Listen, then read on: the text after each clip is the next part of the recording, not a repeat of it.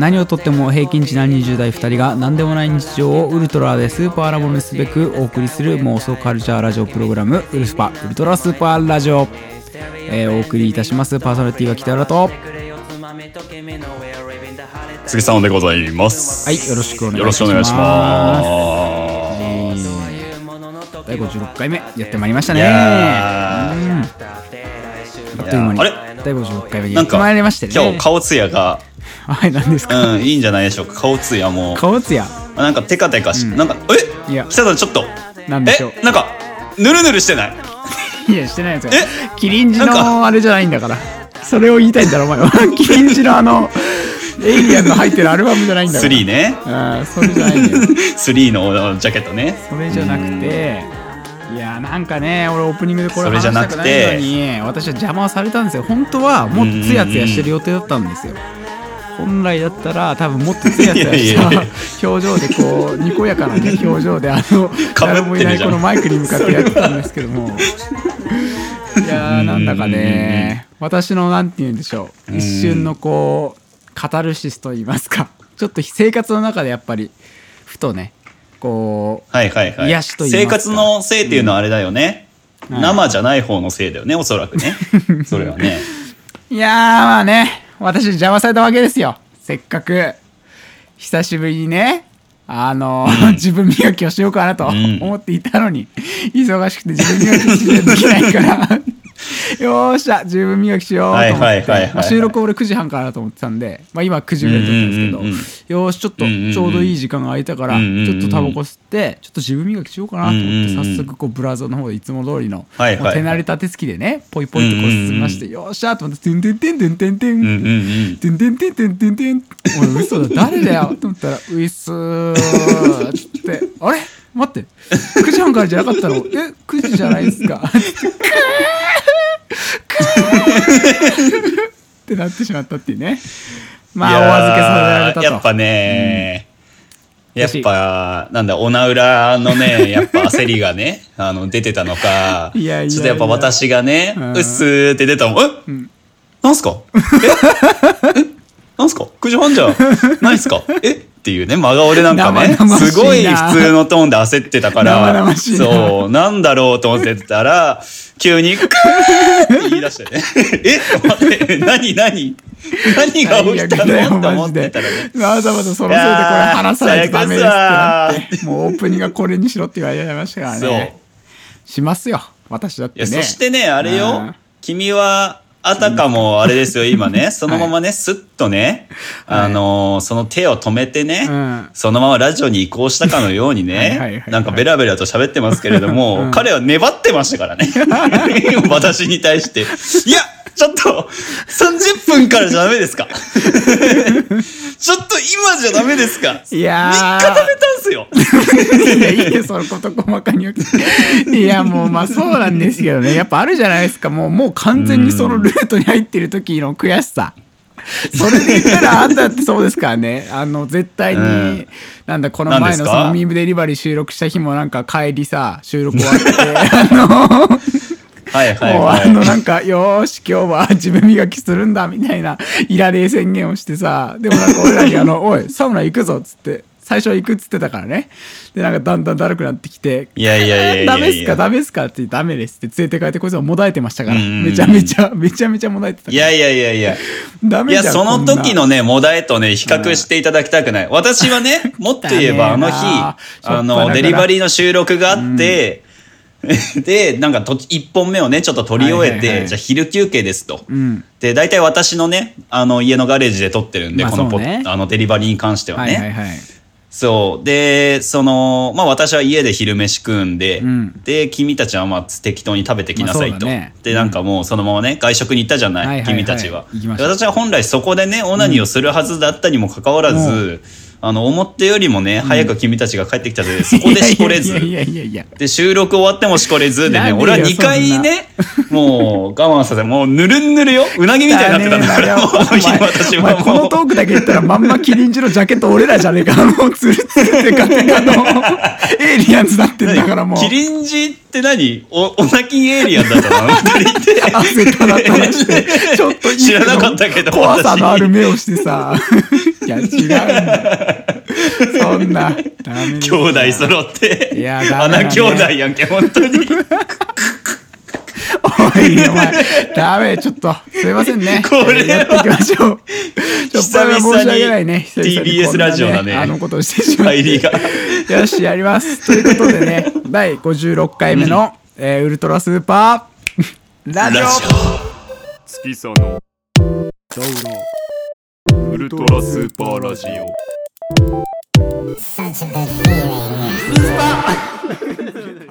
いやー、厄介ですね。うん。厄介、厄だ介。厄介で俺らのオープニングあんなさせられたらもう、たまったもんじゃないね。いやー、オープニングといいね、やっぱ人格といい生活といい、我々は厄介ですね。はいはいはいはい。と、最近よく思うわけです、私は。長いもね。う、長この。ラジオね、聞いてる人もね、考えてる通り我々はもう、サブカル豚ですよ。もう。もういつの間に豚になったね、俺らはク。サブカルお小豚ちゃん、もう声なんだろうな。なんだろう萌え系のアニメがね好きな人が萌え豚と言われてるように。もういやーねまあでもね、萌え豚しかりサブカル豚。もらえたら分かる通り、もう汚らしいサブカル男たちですよ、本当に。まあ本来でもね、いやそうよ。サブカルってもう汗。だくの豚野郎がね。ああですから。うん。そう厄介なんだからうん。我ちょ厄介もう厄介な豚でそっちの方には行くな。そっちの方には行くな。危ないんだから。思いついちゃって今思いついちゃって思いつい締め方だと思って閉めるな、もう。今からなんだから。ちょっと今回はってことでねそうだから持ってきてくれてるう。んまあなんかなんだかんだで我々最近テーマテーマしたやつをねベラベラベラベラベラベラベラベラ喋ってるわけですよ。大して面白くねえななんつって最近自分たちでそうだね。こんなこと言っちゃえば、本当聞いてくれてる人みんなにね、もし逆に申し訳ないけど、なんか、フリートークとかしてた頃の、なんていうんだろうそうねね、マインドもなくなっちまったな、うんみたいな。うん。そうそうそうそうそう。だからなんか改めてちょっとゆるくね雑談的な感じでね、いろんなことを話していく方針にちょっと今後少しずつ変えていこうと思ってまして、うん。なんか思ったんですけど、結構、やっぱ今週はね何回もさ、こう改めましてこうゆるくうんうんうんって結構重ねてるじゃないですかもう。結構これ何回目かもううんうんうんうん。ドロドロよ。でももうここまで来たら本当にもうゆるゆる閉じ込してるからね。もうドロドロだけどねいや、だから、あれだよね、駅ですよ。我々はもうほぼ。リキッドラジオとして 最近やってるからね。はいはいはい。なんならもう、オープニングでも駅の話してんだから、最我々は、今週に関しては、まあちょっと前振りがだいぶ長くなってますけどそうね。も、今週ちょっとね、まあ私がちょっと思いついたことがあって、うんうんうん。まあふとね、はいはいはい。思ったことがあったので、それをちょっとね、皆さんも含め、ちょっと北浦さんにもちょっと提案したいなっていうのがありましてね。まあ一つ気づきというのはですね、うんうんまあ私の最近の一つの趣味としてね、あのー自分の本棚を見るのが本当に好きになったんですよ。もう、ここね数ヶ月ぐらい。そう。だからもう、ちょっと眺めていいなって思ってるぐらいだったのがね、うん。最近ではもう、その、お酒を片手にね、自分の本棚を眺めるっていうのがもう一つの趣味になってましてですね。自分の本棚見てでそのまま自分磨きするんでしょ。もうそれでだってそのまま、そうそうそう。大好きだなもう大好きだな本当に。自分大好きなんたじゃない？もう、絶頂する瞬間にもう脳に文字が浮かびまくってるよね。もういろんな文字がブワーって出て、ガリレオみたいにうん。オナニーしてるんで私はね。まあでも分かるよね。なんかそういう本棚に いっぱいあってね。なんかこう、うん。やっぱなんかいいなみたいなコレクション的うなん。楽しみもやっぱありますからね。そうそうそうそうそう。で、そこでふと思ったわけですよ。うんうんうん本棚とかさ、そういう何かしら自分がアーカイブしているものうん。に、おそらく自分の人格が宿っているのではないかと、お。う何かしらのそれは今まで経てきたね自分の知識とかさ、ん。教養とかさ、趣味の道のりであったりとか、はい。そういう歴史も含めうん。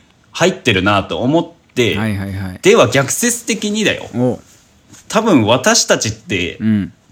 他者そのものを見てるんじゃなくて、うん理解しようとした時に、それこそ本棚であるとか、うん。何を聞いてるかだとか、うん。そっちの方が意識的になんかはいはいはい。気になってるんじゃないかなって思ったわけですよ。ああ常にね。だからその、アーカイブ論そう。だからそのアーカイブ論について今週はちょっと喋ろうかなって思って、そうだねその肝豚ならではの。あるわあの良くも悪くもさ、うん。本当にその趣味至上主義みたいなとこあるだろ多分お互い。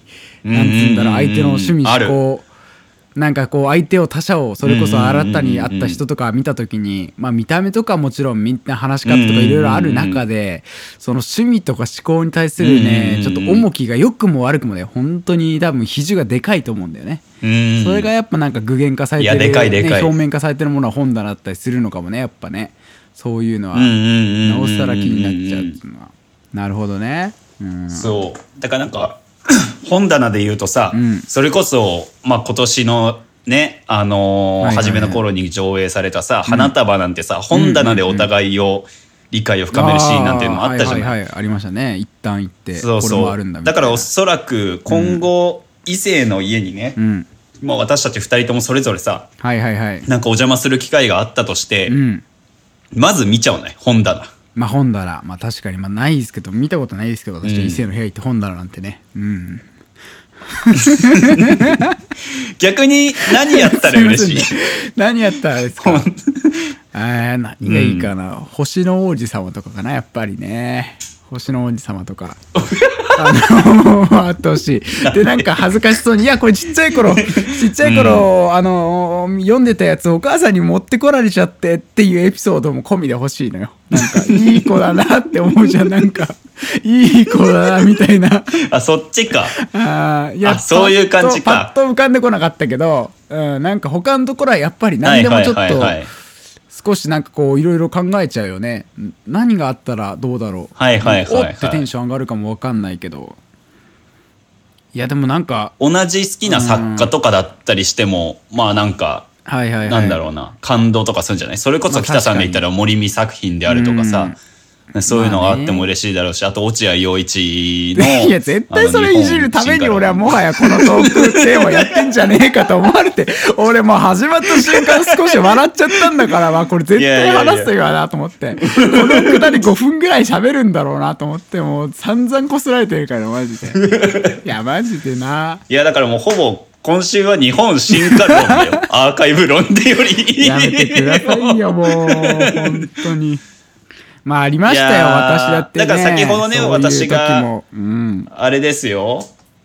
あのーやっぱ本棚とかにね人格であったりとか、その人そのものが現れるといったように、うんうんうん仮にその論が正しいのであればやっぱ、うん。北浦智樹の、はいはい。その本質みたいなものが本質の 本棚にあるのであれば彼は日本進化論に何かをねいやー感じて手に取ったわけだよね。だからそれを聞きたかった本当に。な思んで買ったの？くないな君。あれを買った時のマインドをな マジで。いやあのね。どういう表情で買った？いや無表情の限りなく無表情だけど多分ちょっと唇とんがらせてるよね。多分、日本人からも限りなく無表情なんだけどちょっと唇多分とんがらせて買ってると思うよ平積みされてるさ 多分日本人ロールプレイングしてほしい。え？そう。今週聞きたかったのね。北さんの当時をちょっとロールプレイングして、家を出るとこから買うまでの道のりをちょっとロールプレイングしてほしい。いやーまあうん。覚えてないですけど季節からねちょっと。もだいぶ前ですよ。それこそ本当日本進化論ねこの落合陽一さんっていうあのコメンテーターといいますか何です。か大学の教授会さられされてるんですかね？そういう学士うんうんうん。何だろう社会学とかそういうのそうねな？のかな。たまにツイッターでブチギレされているね、あの メディアクリエイターの方ですね。うんの日本進化論っていうまあこう新書じゃないですけどまあ俗に言うまあある種のビジネス書みたいなもんですよね。でそういうものがまあそうだね。ううんんうんうん。まあ俺は買った過去があるというかなんならまだ本来にもあるんですけど、まあ、それをね 五木さんに散々こう何年もいじられてるね輝いてますわ。まあまあものでしても買った時を思い出すとですね うん。まあ最近のウルスパではひたすらはいはいはいはい。こうなんでしょうビジネス書アンチと言いますかめちゃめちゃ言ってますけどまあ自白しますわ。私もやっぱ通ってますそういうはいはいはい。時期を そういうものを買った時期を正直通ってるんですよ私もねいやー、あのーだからあれだもんね、ポッドキャストしてるもんね。君はメディアクリエイターになりたくて。そこまで影響受けてないよ読めてないから俺途中でやめちゃってるけど 申し訳ないけど。途中でやめちゃってるんですけど。まああのマインド的にやっぱりね、こうこれはもう本当もう黒歴史というかお恥ずかしい話なんですけどやっぱりこう社会人成り立ての頃ってうん意識的にやっぱちょっとね、はいはいはい。ちょっとこうなんかこう社会に出たからちょっとこうなんて言うんでしょうこういるじゃないですか、うんうんうん。エリートとして頑張っていきたいみたいなマインドの人とか、いや見ててなんかこう、はいはいはいい。るわはい。みたいな。上昇志向なね。上昇志向の。うん、まあそういう感じだったんでしょうね。多分キラキラ。多分スーツ姿だと思うんですよ、多分買いに行った時は多分きっとおろしたてのスーツで無表情で唇をずっとね尖らせて平積みの日本進化論が引かれたんでしょうけど。うん。シワのないねう、ん。つやつやの肌でね、もう挑んだわけですね、本屋に。っぱ初々しいから、うん。まああの頃はどっちかっていうとなんかマインド的なものよりもやっぱりなんていうのその社会学的なものが知りたくてやっぱなおさら自分の仕事とかも結構最先端というかそういうものがあるから好きだったんですよ。そういうアンテナ張ること自体が。まあね、うん。街と密接だからね、うんネットワークと。かに関することとか、まあそれこそ 5G だとかなんだとか、うんうんうんうん。やっぱそういうことに関するこう社会学的な本も多いじゃないですか。でまあなんか読みたいなと思ってもなかなかこう出会ったりもしない中で、まあ、このデカデカとねこう渋谷の背景ですわ、渋谷の背景にこうあれですね、あのオートフォーカスじゃなくてなんて言うんでしょう。今で言うなんかめちゃめちゃポートレートですか？ポートレートで映し出される落合陽一がすごいこうコメディギャルソンみたいな黒服。着て さすごいスースあよカした顔幼児山本ですね彼はね。立ってるんですけど、まあ何か通ずるものがあったんでしょうがねこうなりたいと思ったのかわかんないですけどまあなんかこう い取っちゃったの。よね。ううんんなんかそういうの単純にまあちらっと読んだ今時もなんかかに、うんうん。よかったでしょうあの時は。だから多分読んでみたかったんですよ。いやーなんかねうん、あの時の北浦さんを思い返すと確かに黒っぽい服を着てたようなイメージがあるんで、やっぱ落合陽一に、やっぱ憧れてたという節はあるのかなというね。違いますけどうん。まあなんで落合陽一を選んだかわからないけどやっぱなんかね結構やっぱ平積み効果ありますね。とそれで言うとやっぱり。あの最先端というか最新の本がやっぱ置かれるじゃないですか。それで書かれてる新日本進化論、新日本進化論ですかこれが一番新しいだろうとこれが新しいだろうとこの日本の新しさはこれだろうと平積みされてんだからと思って 日本の新しさ、いやもういいよ気持ちいい企画だね、今週はねね。。これはだって、リスさんびっくりでしょ。うん嘘ついてたんですか？あんなに。いや、残念だね。ビジネス書がいっぱい積まれてなんて言ってましたけど、私ーも通ってますから。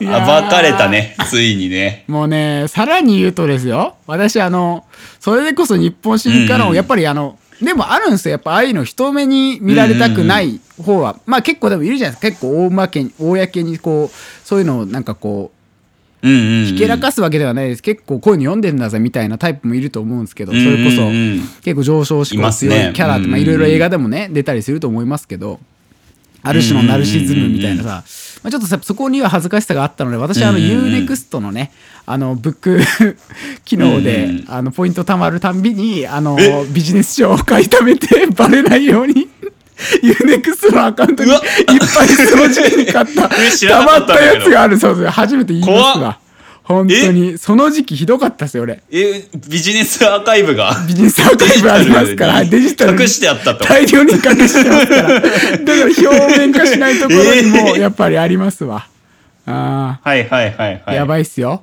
でその本をね最近しかも自分が買った昔の本がちょっとなんていうのすごい意識高くて、ちょっと嫌だなと思ってでも確かに仕事できる先輩の机に置いてあって俺すごい変な気持ちだったもんねなんか。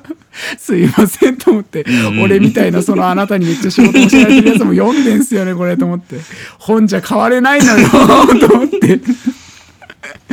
いやいやいやまあ。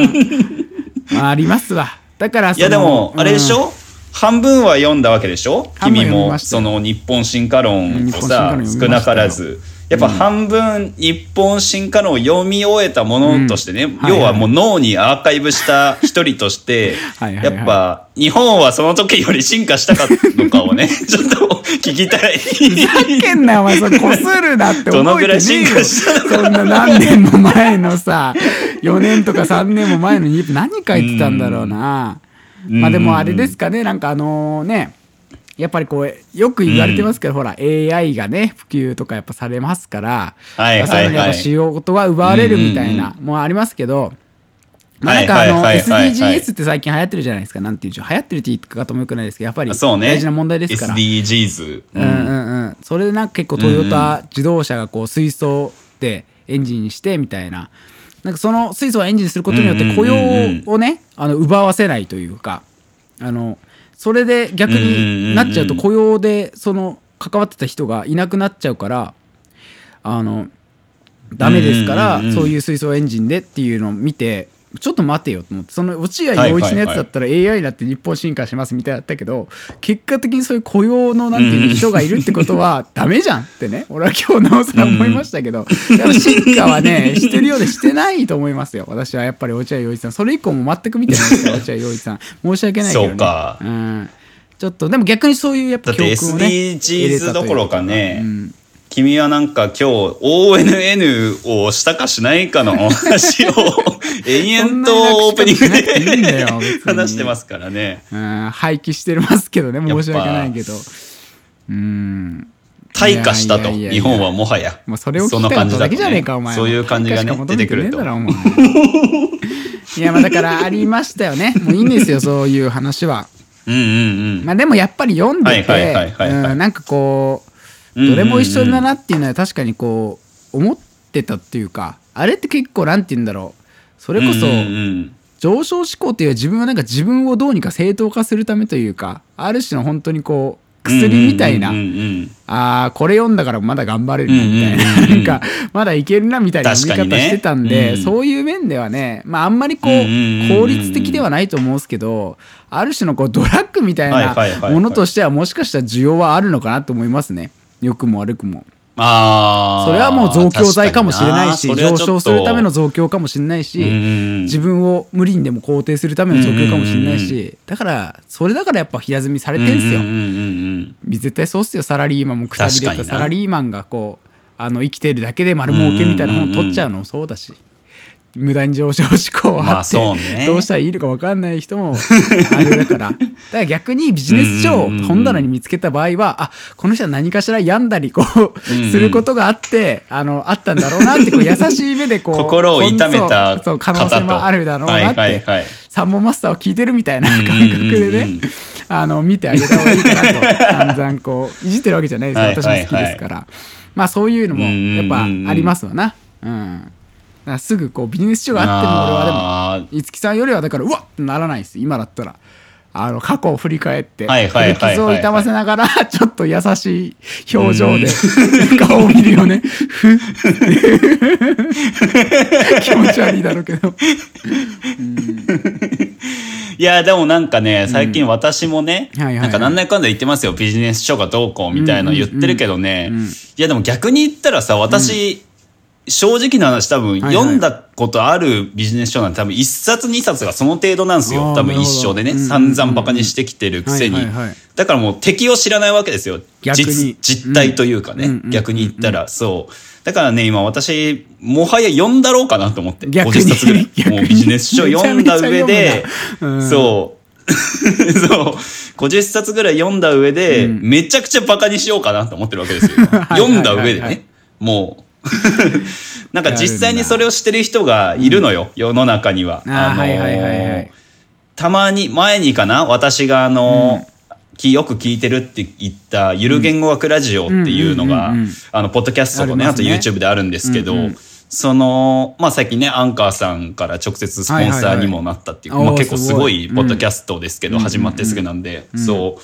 で、彼らのね、まあ二人組なんですけど、その片方が、まあ堀元さんっていうね、方がいるんですけど、その人のね、仕事がね、ノートでひたすらインテリ悪口を言うっていう仕事をしてるわけですよ。仕 彼は。事なの？それがもう。メインの収入が、そうそうそうそう、会員制のノートでそれをやるっていうのをやってるんだけど、彼がね過去に実践してたのが、なんかビジネス書を100冊読んで、でそれで重要そうなやつを全てスプレッドシートにまとめて、うん。その上バカにするっていうのをね。彼はやってて。結構それがねちょっとね面白くてね。そう。だからなんか矛盾も出てくるっぽいんですよ。やっぱビジネス書っていうのは。そうだね。人それぞれあの例えば丸、そうなんか一回アベマかなんかにも出たのかな？堀本さん。ん。なんかそれ時になんかちょっとだけショートの動画だけ見たんですけど言ってたのがなんかマルチタスクをしろっていうやつもあればマルチタスクをするなっていうやつも出てくると。あるわどうすりゃいいんだってそう。なるじゃん、うん。こういう時って。なるなるなる。で我々比較的マルチタスク組でしょ？でそれで頭を悩ませてるじゃん。うん。そう。だから解決策があれば理想的なわけですよ。ただ、矛盾が生まれてると。いやめちゃめちゃありますねで、そこでなんか堀本さんが行き着いた答えがもう、マルチタスクがダメとかいいとかの問題の前に、これがね、うん。タスクがあることがダメなんだと。なるほど。だからもうカフェとかに行って、何もせずに、ただただ写経をするっていうのをやったらしいんですよ。はいはいはいはいはい。なまあ、それがね、個人の体験としては、そう、めちゃくちゃ良かったらしくてですね。ああなるほどね。逆の反面教師の中での教訓も得れるんじゃないか確かに。いやそういうのも確かにあるかもしれない。うんたまに俺めちゃめちゃ切れたことありますからね。ビジネス。書に関してふざけんなよとか思いながら。なんか、うん。めちゃめちゃイライラしながら。う んでも読み進めてどんどん自分で悪口言ってくみたいなうるせえとか思いながらこう読んで疲れた気になって本ぶったたくみたいな時もありましたよね。そういうのね確かにあるかもしれないですね。ぶったたくまで行く。そのレベルではいもう嫌な時ありましたね、はいはいはいはい今あの読んでくれっつって清さんに渡したんですけどもう怖くて読めてないらしくてね彼も。本当にこれきついぞ。ずっと説教されいてるやーだからなんか、むしろ読んでそのビジネス書のためのビジネス書を作ったろうかなってちょっと思ってたりするわけですよ。ノートとかにまとめたら。そう。そういいんじゃねえかっていうね。単純になんかそれでアクセス不便じゃねえとかもねちょっと思ったりしてなんかそういうのもねねやっぱアーカイブ論からね生まれてきてますけども、はいはいはい。なんかねなんかあるかなと。アーカイブするっていう。うん。うんうんうんうん。いやでも戻ってみると五木さんは逆にこうほら改めてその良かった多分そういう現場が要はあったりとかしたわけじゃないですか、きっと多分その見てあこれあってこう思ったとかってエピソードがあれば聞きたいですけどね、うんうんうん。なんか。なんかそれを見て。ああ、でもこれはね私だけじゃないと思うんですけど、うんうんうんあのこれは男女問わずですよ、まあ、本が好きとか言う人がいるじゃない、うんうんうんうん。それこそ結構買ってるんです。とか、本棚が立派なさオタクとかも多分あると思うんですよ、うんうんうんそれは SNS で見たりとかもすると思うんだけどでもやっぱねこれね絶妙なニュアンスだからあの本当に本読まない人とかわからないというかさ、んんうん伝わらないかもしれないですけど、あの、ちくま文庫とん。岩波文庫がないやつはダメっていうさ、なんかその、この、これがやっぱね、うん。誰だっけな他にも言ってる人見かけて、うっすら思ってたんだけど誰だっけ？多分肉地図の、まあ、高島さんだったかな、あの結構幻想系の文学が好きな方なんだけどそれもなんか花束の会あそうそうそうそうそう海外のとか読むねの方がね、あ、そうそうそうそうそうそう、その方がなんか花束かなんかの会で言ってたのが、やっぱでもあの部屋にはちくま文庫と岩波文庫がなかったからダメだみたいなのを話してて、いや、わかるーって思って、その、そこのあの、岩波とかも、うん。あの、すごい特定ジャンルのものが多いんですよ。例えばそれこそ、世阿弥とかさ、んすげえ昔の、うん要はその禅とは何かとかさうんうんうんうんう、んあと、有名な書籍とかだとなんだろうな。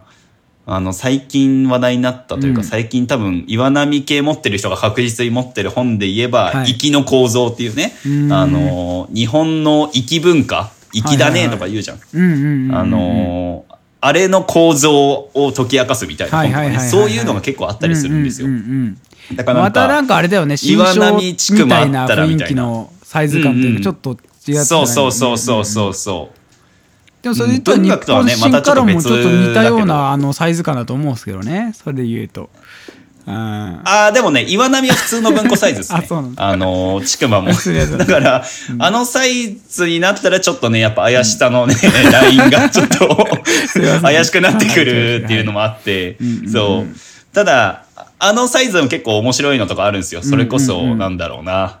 えー学術系の文庫であったりとかっていうのもそこら辺にあったりするしあと新潮さんとか、あと角川とかもね結構出してたりするのかな、とかもあなんか結構そのサイズの本私もあったりするんあで、だからねビジネス書だと思われたくない論もあるね それがね。なんかそこに対して、違うん見た人に、それが絶妙で、うん。だからそのビジネス書とは違うキモさがあるわけですよ、そのジャンルとかも言ってしまえば。めちゃめちゃあるだから人によってはこんなん言ってるけど、おめえの本棚もキモいぞって思ってる人も多分いる、うんうんうんその私のん。うん。インスタとかをフォローしてる人の中で、うん。何をすかしてそういう本ばっか読んでんだよ広辞苑あるわうん。って。広辞苑がデカデカとあるわ、こいいやつ。マジでね。気象ってなるかもしれない。はいはいはいはい、うーん。いや絶対いるよね。まあそれはもう分かった上でねねな。アーカイブ論。こっちです。みたいな感じいるもんね、うんうん。なんか完全にそこはあるかもしれないけど確かにねあるかもてか敵対構図もあるかも。その本棚からその、その人との相性が分かるっていうう。ビジネス書が本棚にあるやつと、ねその学術系の新書あるやつは多分仲悪いと思う。基本的に。あんまり仲良くないとは思いうしそうあと多分岩波も、岩波とかそのちくま系のニュアンスが分かる人って基本的にその本棚に岩波ちくまがない人をうっすら見下してる節が多分ねいや絶対そうでしょあると思うな。絶対そうだよ。そうそうそうそうそう。そうそれは間違いないね。これ多分ね本とかそこら辺結構ねなんか分かるってなってる人結何人かいるかもしれうんうん。うんないこれ聞いてる人の中に今。そういやまあそうね。そういうのもあるなとかね。確かに、うん。で岩波文庫でもさなんて言うんだろうそういうなんて言うんだろう。結構そういう昔のやつとか多分多いわけじゃん。岩波とかそういうのもさなんかなんて言うんだろう。なんかなそれこそなんか絵に描いたようなこうなんていうのなシェイクスピアじゃないけどさ、そういうのだけだったらどうすなんか岩波なのか分かんないけどあハムレットとかリア王とそうそうそうかそうそうそう。いうの。そういうのだけ。いやー。これ絶妙だよね。結ぱ構いいかも。あいいんだそれは。私それはそれでいい。結構好きかも。あそう。うん結あの赤ね。あの岩波で赤と呼ばれてる ラインナップですね。そこら辺は。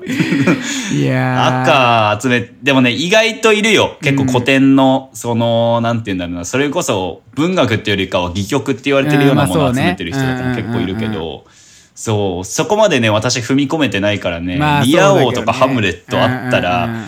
結構グーいってなるかもしれない。でも。俺さ、まあ、ってなるかも。これ脱線しちゃうんですけど、俺髪切ってて、よよく言う髪があるんですけどね、結構なんて言うんだろう、サブカル少年みたいな子なのかな、なんか隣で切って、ちょっとお姉さんに切ってもらってんだけど、なんか語ってんのさ、なんかアニメの話とかいろいろ、漫画好きでみたいな。で、今自分最近シェイクスピアとか、ううんんまあ、読んでて、結構読みやすいっすよ、みたいな。ちょっと待って、みたいな。このパターンきついきついと思いながら。で、女の人もそうかそうなんですね、みたいな。うん。なんかそっちのなんて言うんだろう、うん。サブカルの延長でそっちっすみたいな人もいるから、他のラインナップと結びついた時のこう強烈さ、パワーはすごいかもしれない。他が何があるかね、本当に。そこのラインナップで。いやー、違う赤だな、そいつ。赤点かも。そいつは。そういう怖さはあるけどね。ダメだうね。ん、怖いね。だからそれこそそういうやつやっぱちょ、ちょ厄介だね。うんある種ね。豚で厄介、ちょ厄介ですね。いや敵対してるよねうんでもこの文化って本当にサブカルってすごいそう思うなんていうのいやー、知ってる。いろんな島でか、本当に分布図作ったらすごい三国志みたいいやな。ー確かに全部を知りたいよね だってみんな自分がある意味さ本土だと思ってると思う。うん。絶対サブカルにおいて。全員自分のところが本土だと思ってると思う。マジで本当に。そう。だからな。んか、いや、これね、いい例えかわからないけど、あの、ジェラードンっているじゃない？はいはいお笑い芸人あののー芸人さんでさ、うんうんうんあの、ジェラードンがさ、YouTube チャンネルをさ、はいはいはい。まあ、持っててさ、うんうんうん。それで結構、たまにコントみたいなのをさ、アップロードしてたりするんですけど、まあわそう。私好きなコントでさ、うん。あのクラスの5軍のリーダーと6軍のリーダーが会議するっていう コントがあるんですよ。たことある そういうのめっちゃやるよね。そう。なんかそうそうそう。面白いの好きなんだよそうそうそうそうそう、でそのコントの内容がさ、ん。どっちもなんか5軍だと思ってんだよ。自分のことを やっぱりねほんのわずかな差なんだけどね。だからお互いがそうそうそうそう、自分が5軍だと思って相手が6軍だと思ってる5軍と6軍のやつっていう構図がさ、いやこれかなりサブカルチャーとかそのポップカルチャーの分布と似てるなと思って。あのどあのなんかさなんて言うんだろう、すごく盛大に上に上がろうとしてるわけじゃないじゃない。そうだね。あのこのカルチャー分布の中のうん。自分たちのもののその本土へのリスペクトがね高いからみんななんか。そうそうそうそうそう。てか、ちょっとだけ優位に立とうとするじゃん。あのうん、10だったら11になろうとするじゃん。その感じがねやっぱね、リアリティがあってね、結構重なる部分があって面白く見れたっていう。なんかよく都道府県とかでもあるんじゃんなんか京都と滋賀とかで琵琶湖はどっちのもんだとかさ そのレベルなんだよなやっぱやっぱなんかあるね。千葉埼玉論争みたいなね。あるね。そういうの逆になんかさいや、面白いかも、あれ。じゃない？なんか奪い合えるさ、そのサブカルコンテンツ取り家とかだったらどっちの分布いくんだろうね例えば花束をあのあそうーいう監督視点でめちゃめちゃ褒める側で対立する側かあのもうシンプルなんて言うんだろう。そのはい結構そういうものが好きであのめちゃめちゃ私たちの方が感動できるじゃないけどそういう部分でのこう敵対構造みたいな。あるよね絶対。はいはいはいはいはい。うちらだったらいろいろこう言うわけじゃん。あのシーンでこうだから、あの人の作風がこうで、でもそういうのは気持ち悪い、そういうんじゃないんだみたいな。めちゃめちゃこう、こういうのがいいんだっていう人がいるわけじゃん。怖いね。なんか、とりあえず、ず琵琶湖みたいあんだかよ。もね、コンテンツで。だからそれこそさっきのね、シェイクスピアとかもそうだよな、ある意味な、うんなんか。そうそうそうそうそう。だからそれこそミームサービス内でもあるわけよ。うんうんうん。あの、要はポンポさんがいい。は北浦さんの分布だし私はもう愛の歌声を聞かせてが今年のベストだという分布もね、ちょっとあったりするかまあらこれってなんかすごく複雑化されたね。そうだから本当の日本論よ。新日本論よ。進化はしてないけども。でもほら、落合陽一に勝った瞬間か面白い。のがさ、俺ら自体がもうミームサービスがある意味本土なわけじゃん。だからそこで生まれるさ、何が違う、何が違うで喧嘩しないじゃん。うんあの、あ、そうなんだってなることが多い連邦だもんねそうそうそうそうか 巨大国家。だからやっぱみんなその何自分のチームのさ、知識力、まあ、いわば軍事力を上げてさ、戦っていこうとする感じなんだね、俺らは。他の人は違うじゃん。どうなの国で言ったらどこなんだろうな。俺らのこなのサブカル分布的には。どういう思想なんだろう。だってめちゃめちゃ武力主義だろ俺らは完全に。それこそ、うんソ連じゃない？だから旧ロシアというか、ソ連のさ、なんかその、連邦国の中では、輸出じゃん、我々って多分。その連邦内での、ん。このコンテンツいいんですよ、で輸出して、逆にこれいいんですよ、輸入してをやってで、なんかちょっとしたね、なんかその地域間の小競り合いというか紛争は時々起こるけどその、やっぱミームサービスというね、巨大なね、国家意志が働いてね、それが沈下し、で、その紛争によって軍事力をまた上げるっていう、その、感じになってるよね。我々はね。いやーうん面白いねなんかね。本は確かにそういう点結でもかなり。構、おもろいうんな。軍事的なものあるかこの回、いいな。さらっと言ってこの回、いいな。まだまだ話しそうだけどな、ちょっとまあ時間もあれなんで終わりにしますか、うんちょっとでもこっから派生した話もまたいつかやりたいですね。少しそういううんうん、本に関すること反響があればちょっとやろうかなっていう,、感じでございます、うん。だから次はプレイリスト論とかでもいいんじゃない？逆に言ったら。そうだね。いやめちゃめゃちゃあるもんな。うん本当そういうの、うんうんうんいやーぜひねうちらの本土に入ってきていただいてリスナーも、うん。うん会う方はぜひとも軍事力をともにね底上げして戦いに行こう、うん。他のやつらに対して。あげよう。国家も作ってね。頑張りま戦しょう。争ですわ。はい。はい月さん終わらせてください。じゃあ今回の得点は。ということで今週はアーカイブ論。丸1でございました。はい、えー、心臓を捧げよう。戦いに行くぞ。月さの。どうぞウルトラスーパーラジオ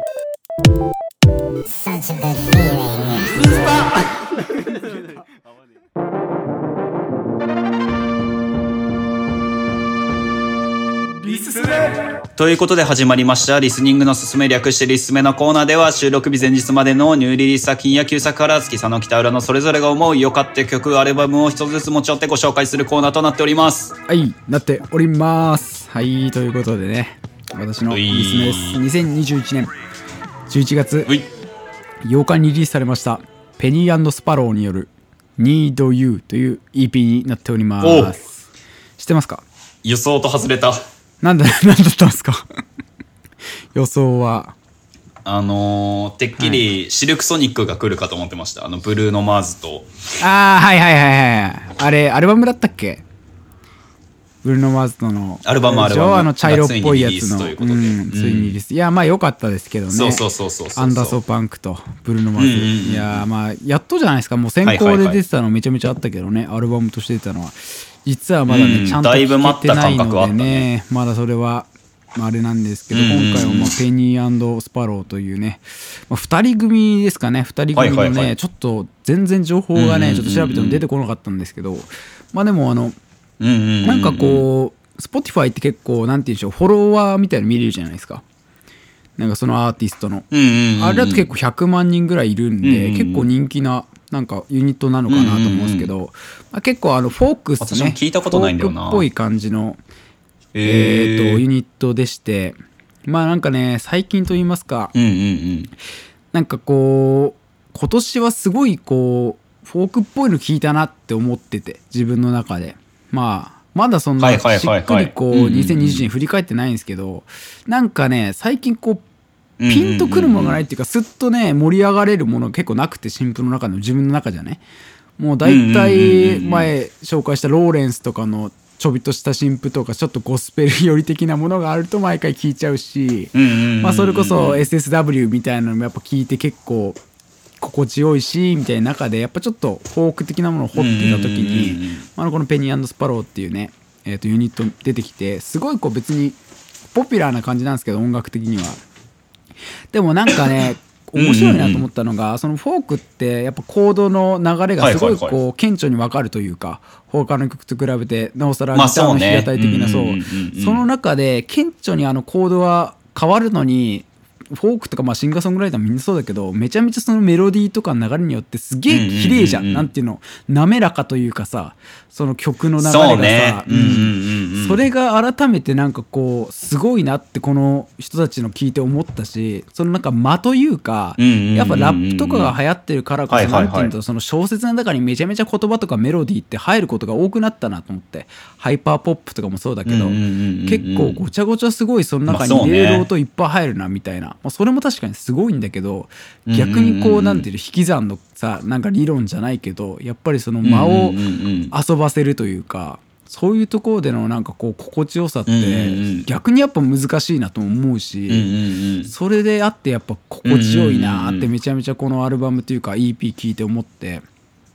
うん最近はだからすごいこの方の聞いてってまあそれ以外にもね本当にこうフォークっぽいものまあ改めてテイラーみたいなの聞いたりとかもしますけどやっぱりちょっとねはいはい。なんか最近ねリリースし直してるしね、うなんですよラー・スウィフトも。ね。うん、なんかそういうところでやっぱりこうなんかマインドの変化なのかわかんないけどすごいやっぱフォークっぽいものがまあ今年全体的に見てもだけどなんか多いなと思いつつ今年はこれだなというかフォーク的な感じだなと思いながらなんかねいう紹介いや素晴らしいね。になりましたね。うんいやだから後輩というかさ音楽好きの人に今年は何がいいんですかみたいな今日ちょうど言われて考えてみたけど、うあなんかすごいフォークだったなみたいな感じのね思い出しながらのうんまあね EP なんでぜひともみんなもちょっと聞いてもらえればすごいねポピュラーな感じではあるんですけど。いやでも、うん今の聞くとあれだね今年というか、うんまあはいはいはい2021年のベストアルバムみたいなもうちょっとで多分我々発表すると思うけど、うん。今の聞くとね、ん。でも私と北浦さん多分どっちかがミュージックマガジンでどっちかがピッチフォークみたいなベストアルバムになる そうだね。すんだろうな。そうだな。っていうのがちゃ思うわ。見えてきたな。月とかあとはピッチフォーク寄りだろうな今年もなんだかんだ。ピッチフォーク寄りで俺多分ミュージックマガジンみたいなんだろうなってめっちゃ思う。確かにそれはあるかも。予想当てられそうだもんな。なんかあるよな。いお互いの予想。なおさら俺らは一番じゃないうんなん。かお互いの予想当てがちというかこう当てるまあそれもね。何が来るかみたいなね。何が来るかみたいな。まあでも俺あの年末にかけてブーストかけてくんで聞けなかったやつめちゃめちゃこう聞きやすい。まあ私もねちょっとまとめ始めてるんで、いやーちょっと楽しみですよね。皆さんもこうなんか年末にかけて。うん。その中でまあ一つの紹介だったのでぜひペニースパローえっとニードユー聞いていただければと思います。はい。うん。ぜひということで、えー今週私がご紹介させていただくのは、えー笹久保真とサム・ゲンデルのダブルネームでリリースされはいはいはいはい。たサム・ゲンデル新笹久保でございます。いやー出ましたね。い。やーストーリーでも載ってましたけどということでね。私もねリリースされた瞬間を見ましたけどサム・ゲンデル結構出,、ま、出るなというか多いなというか客演というかねコラボが今年はすごい多いなと思いながら。もその方俺ちょっと分かんなかったんですけど今年多分てか多分って方は。うんうん。笹久保真さんがですね、もともとあれなんですよ。これどういう方ですかって言ったら、あの、ペルーギターっていうね、あの、ギターがあるんですけれどもその、ペルーギター奏者の方なんですよ。へー実際になんかその、2000、確か4年から7年だったか4年から8年ぐらいの間、ペルーで実際に在住してた方で、で、そこでペルーギターと出会って、で、そこからギタリストになって、で、イタリアとか、えっ、と、ブルガリアとかそっちの方も確か回ってるはずなのかな。ギターの感じ本当なんて言うんだろうね。そうそうそうそう。って感じというかなんつうんだろう。こうなんかこう、ね なんかおしゃれじゃない？なんかこうゲームとかでも流れてくる感じの。あれ好きなんですよねうんうんうんそう。で、やっぱね、ペルーとか南米の音楽っていうと、やっぱラテンミュージックっていうのが有名ですけど、うんねやっぱペルーとかってなるとね、うんだけ鉱山地帯なわけですよ。あそこら辺っていうのは。だからまた、文化圏であったりとか、民族的な楽器の、なんて言うんだろうな。要は、なんていうの、音の、音の密度じゃないか、空気の密度もね、やっぱ違うんで高低差があると。ん。だからね、それに合わせてね、結構楽器のニュアンスとかも結構変わってきたりしていてですね。だねやっぱね。うん。だからペルーギターの響きも、やっぱその、普通の平地のギターの音色とはちょっと違ったものになってたりして。で、プラス、このサム・ゲンデルっていうね、ん。まあ、このね、まあ、サックス奏者、サックス奏者ですけど彼も。だやっぱ、普通のサックス奏者っていうよりかは、すごい変わったね、言ったら本当に、まあ、後継用するのもあれですけど、実験的というか、うんうんうんうんうん。やっぱその一音一音の立ち上がりが強いようない感じのね、はいなんか打ち込みに近いようなサックスのプレイングする方なんうんうんうんでうん、そう、その不可解さとですね、この笹久保真さんの、ん。えー、粒っぽいというか、はいはいはいはい。なんかもう一と音素的な感じでギターだけポンポンね。はいはいはいはいそうはいそうそう。そうそうそう。そこがなんかもう工作するようなね、えーこのアルバム。もう楽しみにしてたわけうんそう。で、もともとこの前にサム・ゲンデルと、この笹久保真さんってね、あのー、秩父っていうアルバムをすでに出しててね。ん。で、それも LP で出てるんだけど、それも買えず、で、今回こそは買おうと。で、この、まあ、ダブルネームのね、このアルバム買おうと思ってたのに、その、うん通知してたのに、そのメールを見逃しててですね。で、結局買うことができず、あら。あ終わったと。で秩父がサブスクで配信されなかったんで、渋そう。遠のいてたな。だから今回もね、うん。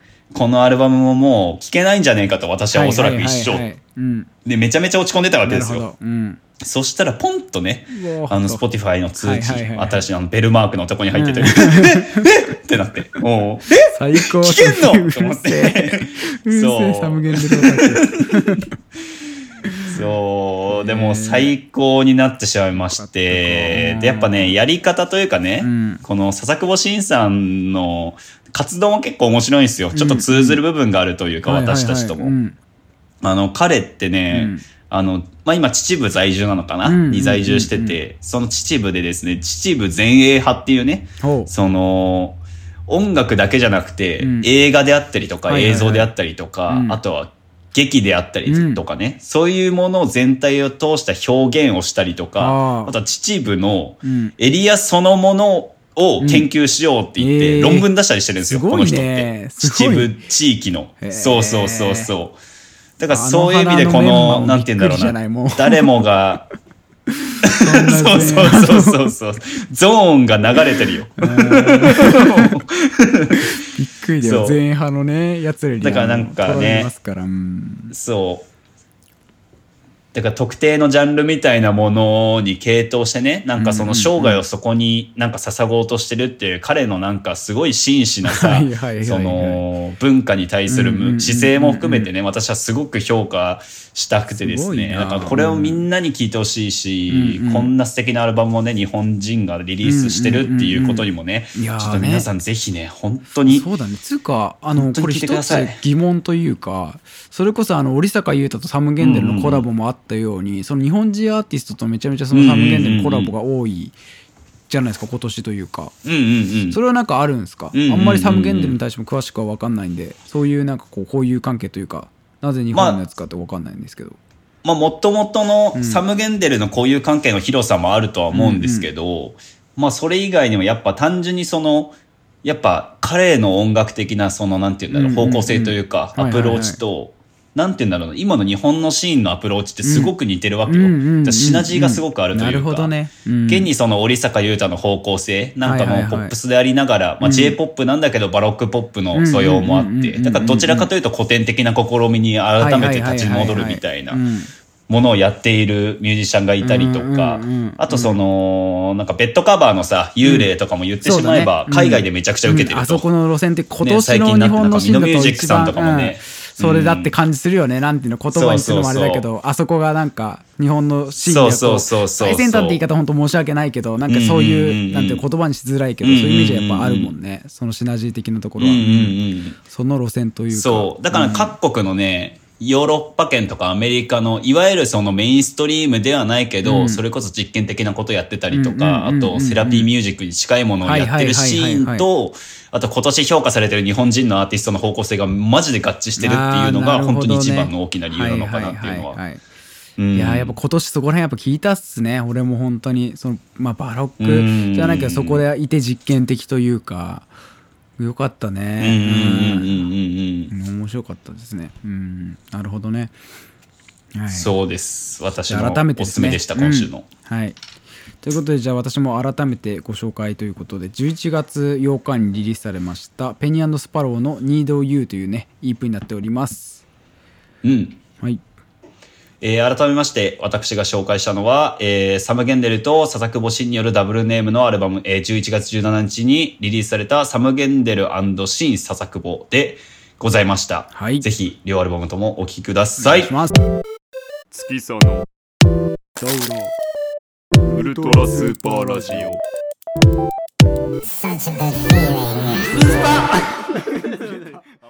ラジオメールのコーナーはいでーすありがとうございますということでね、はい、今週もね、えー、インスタグラムの新機能が追加されたということでね、うんえー皆さん送りやすくなったのではないでしょうかというところではございますけれども。ううん。インフルエンサーしかできなかった機能ですかまあ、ね。今週も以前は4つですね。そうですね。だから私たちはインフルエンサー兼、ポッドキャスター ということでね、えーよろしいんじゃないでしょうか弱小すぎるんだよね。本当に。そこら辺の同級生よりいないんだからね、フォロワーとかもなんか。いやいやいやいや、本当はあれですよ、私たちのフォロワー数の後ろに実はあの04つがついてるんだけど、ちょっとインスタグラムのね、ちょっと本社の陰謀によって隠されてることがねね、えーあるのかないのか。濃いね、リスナーいっぱいついてきてもくれてますから、ありがたいですね。うん、そうですね。じゃあお願いします。ということでね、早速ね、時間も時間なんで読んでいきたいと思います。えー、ラジオネーム、レイのあれさんからでございます。Hi! Can you please DM Ultra Super Radio? Selected you for your potential collaboration and not able to offer some free jewelry to 新 you in exchange for contents and shoutouts! という。新手すぎて聞き取る気にもなれなかったんだけど、これ何を言ってるんですか、これでも。何を言ってるんですかこれ、あれですね。まあ、先ほどインスタグラムの話をしてましたけど、インスタグラム、まあ、ラジオネーム例のあれということなんですけど、うんまあ、インスタグラムに唐突に来る謎の外国人の、えー桜メール。いいね。いいね。楽しんでるね、ラジオメールを。ラジオメールをちゃんと楽しんでる気がする。る内容的には本当それっぽいやつだよね。もうね。うんいっつもその DM とかに来るよオナニーだよね。みんなナーも何し始めたみよね。んな同じことしてる。汚ねえ。ラジオは本当に諦めだわ本当にも好き放題しやがって本当にもう。いやいやいや。うもうねこれはねこすんないんで、もうさっさとね飛ばしますよ、こんなメールは。ありがとうございます。もう、はい。暇じゃないんで私たちも、ね、あれで多分読まれたことで多分射精してるでしょ、うん。その人もね、うんきっと。あのよっしゃっつって。よっしゃ決まったっつっていや行きまいしょう。やー、すいません。多分こいついろんなとこにこのメール送ってんだろうな。ありそう。やだね。えー。次のメール、はい。い、きたいと思います。お願いしえーラジオネーム、マスター鼓膜うん。さんでございますごい。えーウルスパのお二人こんばんは。こんばんは。こんばんは。えー僕は音楽好きを自称している人の中で、AirPods や Bluetooth イヤホンを使っている人に対して、音楽好きを自称しているのに無線なの。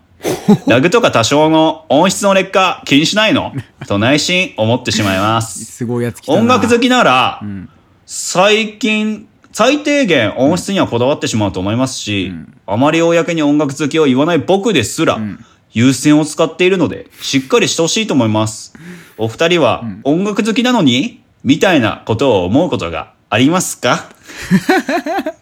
キショめちゃめちゃあのメガネかけて歯出てるやろ。歯出てるだろ。めちゃめちゃ髪サラサラで。嫌なやつ。い突っ張ってるだろ。すごい子来たな。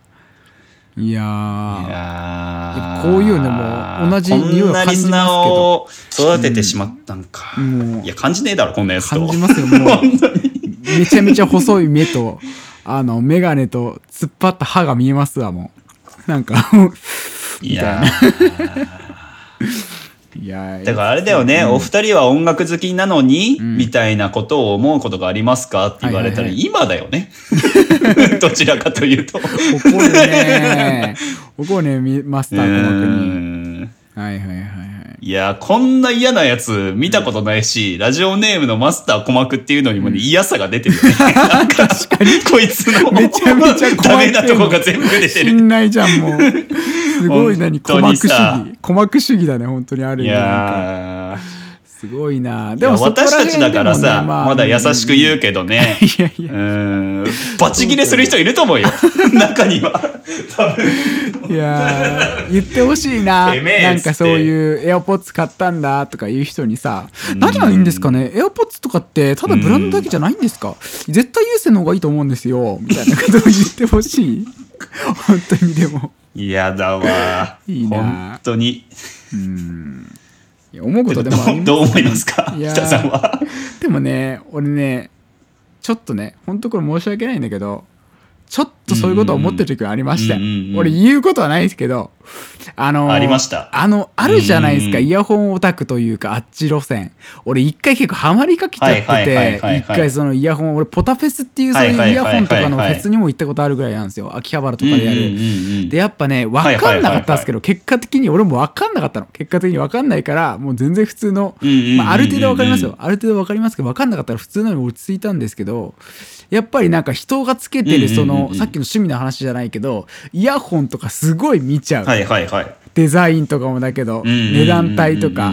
でもなんかやっぱ気持ち悪いからさめちゃめちゃこうひどい話じゃんそんなのさ。な音楽だけに飲みにならないと思うから、俺はもう全然いいんだけど、そのちょっと分かる部分ありますよ、うんうんそういう音楽に関しては。残念ながら、うん。あんま北浦さんに、まあ全然俺はいいんだけどとか言わすなよ、こいつ。本当に。この、このあんまり人に気を使わない北浦智樹に気を使わすなよ、こいつ、本当に。俺でもあ あそこまで理解してない自分でも言わなかったことだからねこれは。あの、人に対して。言わなかったことだからこれは。押さえといた方がいいかもしれないけいどやー。とねなんかポータブルアンプとかもありますからね奥深いなとは思いますけどそういう音楽って一括りに言ってもそういうものは。だから逆に種類が多すぎて自分はそこはさすがにもうあのあんまりこう考えないようにしてるというかそれぞれ逆に面白いなと思いますはいねそうはいうオーディオオタクみたいな人がいたら逆に興味もあるというか。うんそれはいいなと思うんけど。こいつが言ってんのってね、ん。オーディオオタクなんだよね。どっちかっていうと。音楽オタクってよりかは。うんうんそう。だからそこをね、ちょっと一旦ね、うん。まあ多分、この感じだだとねまだ胃の中の買わず感がちょっと多分どっちにもよ。そして、オーディオオタクとしても、えー、多分音楽オタクとしても、おそらく君はまだ、胃の中の買わず と言ってもいいと 僕は思う。ね。カナル型。マスターコマックのカナル型そうそうその中にいるから耳のあたり。そううんうーん。てか実際ね、私、AirPods、いやでもまあ、ちょっとわかるよ。AirPods の、あー嫌さというかね、うんうんうん。感じ？あの、いけすかない感じは私もわかります。今こそ、でこそ AirPods Pro を愛用してますけど、うんうんうん最初私もね、高いじゃん、まず AirPods Pro ね。ってさ。うん。あの、定価で3万超えるでしょ。う。んうんうんうん。だからなんかもう、私もね、最初、あの、いただき物でもらったので、はいはいはい。私は最初に AirPods Pro と出会う機会がね、あったけども、プレゼントでもらったんで、はいはいはい。だからその、確かに自分で買うかと言われたら、ん確かになっていうのはちょっとありつつもうんでも私ができるフォローはげんこれが限界というか、まあねでもすごいね、わかる。なんかその AirPods とかはやっぱちょっと高いイヤホンを買ってめっちゃ高いからうん。みたいな、そのイヤホンの紹介で高いからとかいう人も結構いるからさ、その人にしてもなんかこう、うん。ああ、なんと返せばいいんだろうっていうか、だからあんまりね、あそこは結構地雷が多いですね、うんオーディオに関しては結構価値観としてはなんでもう誰も追いつけないぐらい。いぜひオタクになって、もしよかったら教えてほしいね。そういうのを、オーディオの動向とかも。ぜひともね。いやいやいや、ダメだ。これ以上優しくすんな、こいつを。ダメだ。反省させろ。に優しいな今日めっちゃこいつは。そうそうねもう爆音だからね、今後君に何かレスポンスを返すとしたら、もう重低音で返すんで我々、ボーンっつって。ねいやまあね、ありがとうございました。うん気をつけてください。うん。うん。ということで、はいえー次のラジオネームです。はい。えーラジオネーム、眠たいさん出た。ですね。うん。えー私は人生で一度もパジャマっぽいパジャマを着たことがありません。可愛さよりも自分の目先の、自分の目先の楽に手を伸ばして、スウェットがジャージに着替えてしまう自堕落な女です。ねえーパジャマっていります？っていう。眠たいね 君は眠たいね 随分と眠たいんだね、この人は。何その？ Vaundy の新曲じゃん。君は眠たいね。そんなおいまたパクんだろ、 Vaundy。いやいやいや、びっくりだな。俺らが撮ってんの、 Vaundy ってもしかして。いやーやっばいやいやいやだとしたら、ポッドキャストやめようかな。いいんだよ、そんな。何でしたっけ、パジャマね、パジャマ話。パジャマ。さん。はあれでしょ、うん。だってもう結構あのふん。どし一枚がやっぱ一番古風ですしっくりくるって冬場でも絶対ふん。どし一枚に着替えて布団に入るすごいね。これが一番いいん。すよつっていやいや、田舎の年末の祭りじゃん。川に入って、街を練り歩くやつじゃん。ふんどし昔の、あの鉢巻き巻いて。カバーとかもないあの文庫本片手にね鼻水垂らしながらすすって布団かぶってんだろう。んいやいやいや。どうなんですか？じゃあ実際パジャマいやいやパジャマは着てますよ私もね。着てますか？はいはいはいいやーでも私スウェットだななんだかんだ普通にうん。パジャマって着たことないかもな、人生ではいはいはい。うん。そっかじゃああんまりこだわりもなくそんなパジャマとかのうーん、寝れりゃいいなって思うよね。なんだ、ね夏とかもう私パン1とかで寝ることも結構、それこそもうふんどしと変わんねえよ。もう夏、夏は男だからね、私かなり。結構ね裸スタイルって聞きますけどね五木さんはやっぱ各所から結構裸スタイルで寝てるらしいぞってあいつはいやどこから聞いてんのよ。だからあの 私、構ねやだろ、そんな。友人が私の裸事情知ってるって。何？性交渉した相手全員に突撃してる。ただ適当なこと言いましたけど。いやそうか。でも俺ね今年じゃないけどねそれこそここ最近在宅というか、あのコロナ禍になってからちょっとパジャマ考え始めました、ちょっと少しなんかあージェラピケのね。ジェラピケの、うんモコモコの可愛いやつ。モコモコのね、うんなんかあ、の、マリオコラボとかやってる俺毎回チェックしてるんですから、ゾゾタウンで言ってますからね、俺、あの、マリオコラボになった時に、ジェラートピケとマリオとポケモンコラボになった時、ゾゾタウン行ってんすから、俺一回。でもなんだかんだ見て、さすがに重ね掛けすなよマジで。肝をゾゾタウンのやつ。肝の事情じゃん。いや、まあ、まあいいんですけど。いや、でもなんキかあの、な。結構ね、うん。自分もなんかこうパジャマ欲しいなと思う。俺も今までそれこそスウェットとかだったんですよ。ジャージ。なんか小学校なんなら 中学校ぐらいのとこやったんですけどやっぱりこうなんて言うんだろうな。あの部屋着と寝巻きをちゃんと分けたくてなんかこう感覚的にやっぱずっと家にいるとそこもおかしくなるっていうのでだったらせっかくパジャマ新調しようってことでまあ安いけど全然ユニクロとか GU とかのそのパジャマセットみたいなの買買いましたけど結構ねやっぱテンションは上がりました。はいはいなんかはい。はい。結構俺いいのかなと思ってました上がります？なんかそのよく言うじゃないですか。こう眠りのタイミング自分でこう切り替えるみたいなそういう点ではなんかいいのかなって。ああ、なんかね物、ってよりかは。必要っていうよね。なんかそういうの。スイッチの点でまあでもうん。いつでも寝れるんだったら関係ねえのかなと思うけどなんかこうマインド的にねうんうんうんうん。そういうあのグラップラー効果っていうかあれだけどグラップラー効果っていうんだっけ？そういうのなんか。なんかドップラップラー効果。グラップラー効果？ドップラー効果。森もだからねってなんか寝ねえだろ？グラップラー効テンション上がるって俺もしかしたら俺鉢巻き巻いてたかもしんねえ。もしかして裸になって 鏡見てテンション上がるなって。夜になってさ眠たいなーっつって地下闘技場行かねえんだから。別にみんな。間違えた。なんか違うなと思いましたけどそういうのありかなと思うんで試しにねありなんじゃないかなって、うんうんうんうん。変わりますよ。眠たいからうんうんうん普通にもう本当にちゃんと寝れるようになるかもしれない、うん。こう決めた時間にポッとルーティン化するっていうのはありかなと思いますけどね、はいでもこいつ眠たいっつってっからな、うんラジオネー関係ないだろうねいらねえんじゃね？えそう。関係ねえからな多分スエアリス姫みたいなもんなんだから、この子は多分。もはや。じゃあどこでもいい実際、うん、すぐ寝ちゃう。だから、うん。ある意味正常ですからね。それいいことじゃないですか、うん。うんうんうん、うん、まあそんな感じですかね。いや正しい。はうん。ぐっすりお休みください、はい、ありがとうございえーお休みくださいということで、うん。えーはい。3つ目ですね、うん、えーラジオネームトゲのないサボテン。いいね。いいラジオネームだと思います。えー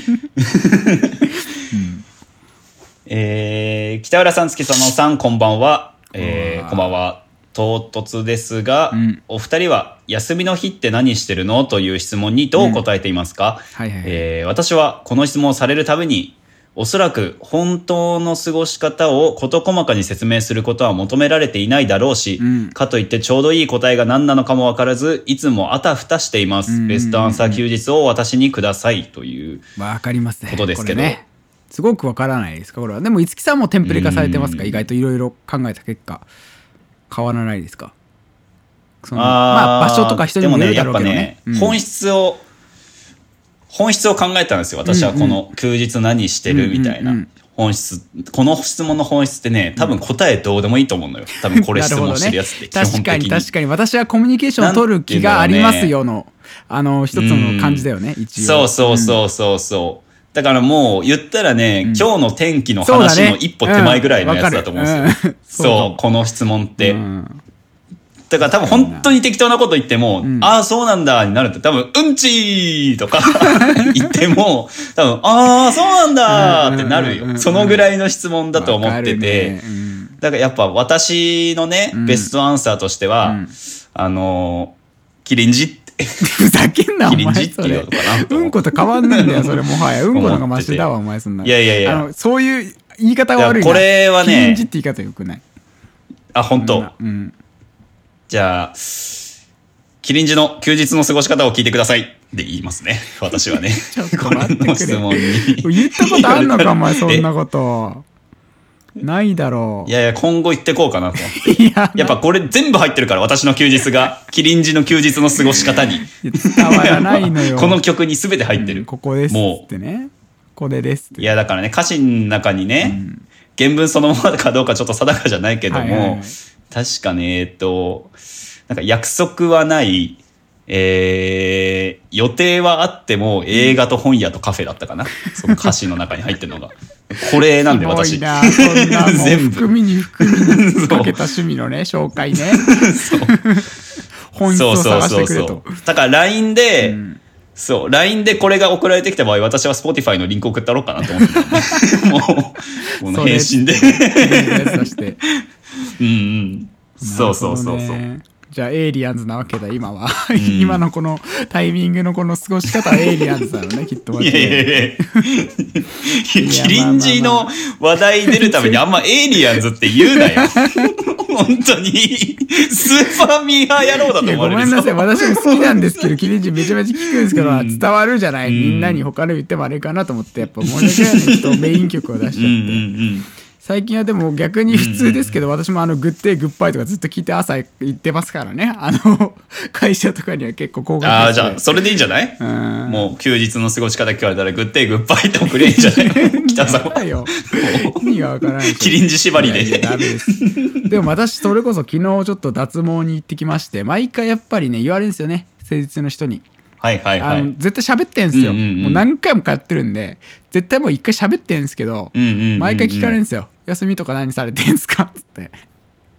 で毎回 あの昨日もさ「いやなんかサウナとかっすね」っつってそっちの人が意気込んで「サウナ私も行くんすよ」っつってあのそうっすよねあの結構、はいはい長めに入られるんすよねとかでもだるくて言っちゃって「えなんで知ってんすか?」もううんうんうん2回ぐらいあの話しました悲しい。やっぱそういう類なんだよ。この質問って本当にそうそう。マジで。いやーでもうん昨日はね乗せられちゃってベラベラ喋っちゃったね。ありとあらゆる趣味喋っちゃったもん。もう反省しましたよ。喋っちゃったなーと思って。めちゃめちゃ嫌だなと思って。俺結構喋っちゃうな俺なんか。ガールズバーだと思ってる。脱毛サロンのこと。いっぱい言っちゃったーって言って。最後の方に貯めてラジオ言っちゃったもんね。ずっと最初途中まで隠したの。まあラジオとかもやっててっつって言っちゃって言っちゃったーと思って。やっちまったなと思って。やばいね。うん全然興味持たれたことないねね。ラジオに関して。そんな言う機会もないけど。忘れてんだろうね。うん。もう終わった瞬間に全部忘れてんだろうね。うああ、じゃあありがとうございました。って瞬間にそうそう。スン。って全部消えてるね。多分そいつ。ね。いやだからねもう一応なんか音楽って言ってるけどなんていうんだろう。あ当たり前すぎて思われたくないじゃん,、なんかなんかないっていうかあれだけど、だから一応なんかあのバンドとかもたまにやってますって言ってる。なんか そこで一応。ああ、でも一番いいかも。う。ん。そっから弾みそうだし。少しその、なんていうんだろう。音楽好きだけど結構ちょっと気合入ってんだなぐらいは伝わるかなと思って。バンドとかもちょっとたまにやりますうんうん。うんうんねみたいな。あとはまあサウナとか行ってるぐらいですかねぐらいしかまあいつもやっ行ってないね。うん男とかはいはいはいはい。だからもう、あれだね。バンドやってようがやってなかろうが、ん。もう多分トゲのないサボテンさんをバンドやってますって言いましょう、今後。これからね。それが一番いいっす。何でもありかもしれないこれから。何でもあり。ちょっとあのその本気度をやれば全部いいんじゃない？映画とか好きでバンドやってますって言えばなんか よくわかんないけどなんかちょっとなんかこうやる気が他の人に違えんだなって思われるかもしれないしね。うんうしてないけど。うん。本当にいいのかわかんないけど こんな感じですかね。今後ね、ううん。ん、その方向で。ううん。んなんか差分化したい時はねということで。はい。えー今週のね、えー4通もメールいただきまして、ありがとうございます。ありがとうございます。ということで、来週もちょっとね、送っていただけると、はい。ありがたいので、よろしくお願いします。ということで、今週のラジオメールのコーナーでした。は月そのウルトラスーパーラジオ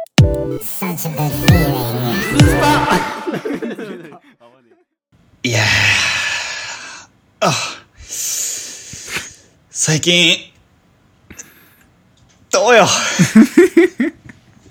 気持ち悪いな俺の笑い声。もこれ聞いてる人からしたら。意味わかんねえもんな。最近の予定聞かれてめちゃめちゃ変な笑い方大喜びです。大喜びの。相方。大喜びする人。もうなじゃ違うんすよ。なんか最近とかじゃなくてね。もうなんかあのーオープニングの話に戻るんですけど、まあねすいませんね。なんかちょっとあらら。苦手な人いたら本当申し訳ないそのね。自分磨きをこの後に控えてるわけですよ、まあ、控えてるというか私はねお預けされましたからその話をしろと。私はあなたが何でするのか会議するぞっていうもういらないことを言われてちょっと乗り気になっちゃってるわけですけどうん。私もね。いやまあそんなことないですから基本的に。私はまああの収録前には今日はいつもとねいつもちょっとあのお気に入りのものをなんかブックマークさせてもらってるんですけど それをねこうよく見るんですけど今日はそういうものじゃなくてちょっと少し探そうかなあれでしょ？ディスカバリーチャンネル、ディスカバリーチャンネル開いて。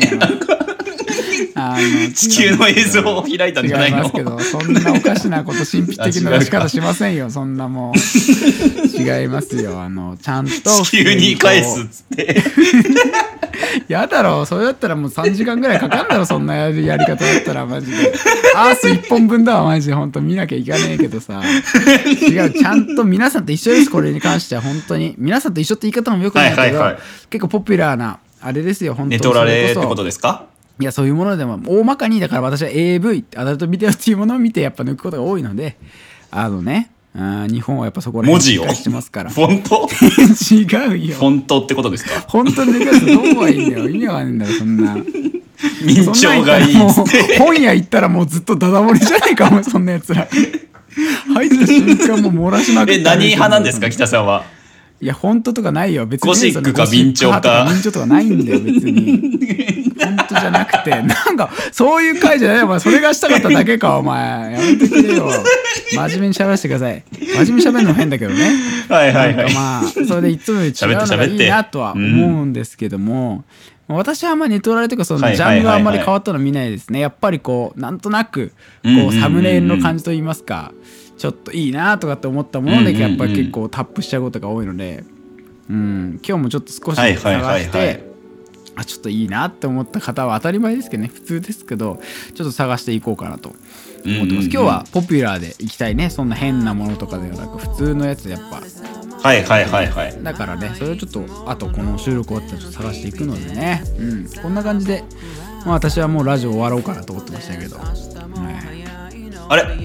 いやいやいやいや。いやいやいや。なんすかだってそれもね私あの収録後、はい。まあ私北さんがちょっと音源編集してくれてるんでね、はいはいはい。それ終わってからやっぱスタートだと思うんですよ、うん。